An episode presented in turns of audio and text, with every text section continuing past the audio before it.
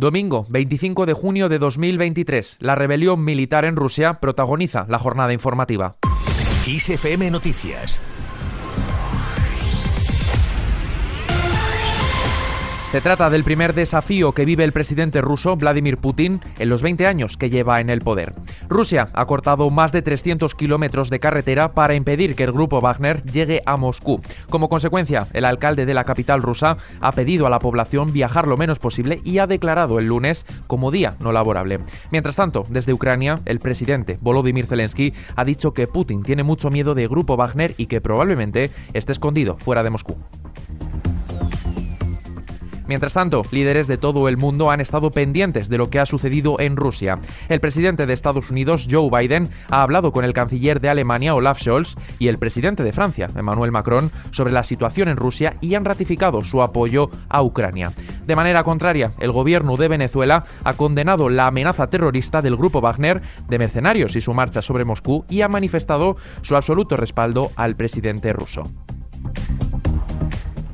Sin embargo, los mercenarios del grupo Wagner que avanzaban hacia Moscú se retiran. Se han quedado a unos 200 kilómetros de la capital cuando el jefe de los mercenarios, Yevgeny Prigozhin, ha dado la orden de dar marcha atrás.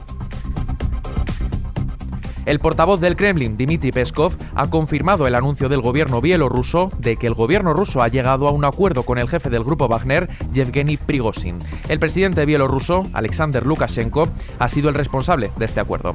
Peskov ha anunciado que Rusia retirará las acusaciones de incitación a la rebelión militar contra Prigozhin y que a cambio este se mudará a Bielorrusia. El grupo Wagner, por tanto, ha comenzado a retirar sus fuerzas de la ciudad de Rostov del Don entre aclamaciones.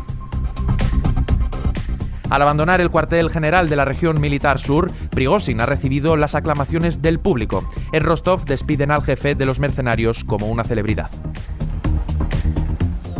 Más cosas, los miembros de Wagner que hubieran participado en las operaciones contra Moscú no serán perseguidos judicialmente por hacerlo. Según Peskov, evitar el derramamiento de sangre era más importante que castigar a la gente y que, dice, se ha llegado a un acuerdo que evite más bajas.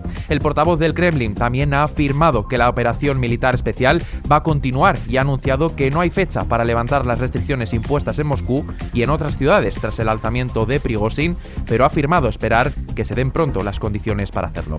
En este sentido, Rusia levanta todas las restricciones en autopistas. Las autoridades rusas han levantado todas las restricciones impuestas en las autopistas del país tras el desafío lanzado por el grupo Wagner al poder del presidente ruso Vladimir Putin, según ha informado la agencia rusa TASS. La decisión se produce después de que el Kremlin y Prigozhin alcanzaran un acuerdo con mediación de Bielorrusia, recordemos, para que los mercenarios se replieguen y evitar un baño de sangre tras una jornada de tensión extrema.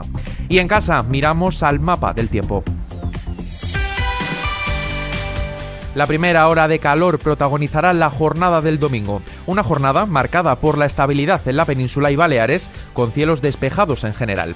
Temperaturas en aumento prácticamente generalizado. Se superarán los 35 grados en amplias zonas de la mitad sur peninsular, así como en áreas de la meseta norte y del nordeste, incluso sobrepasando los 40 en el cuadrante suroeste y puntualmente también en el Valle del Ebro.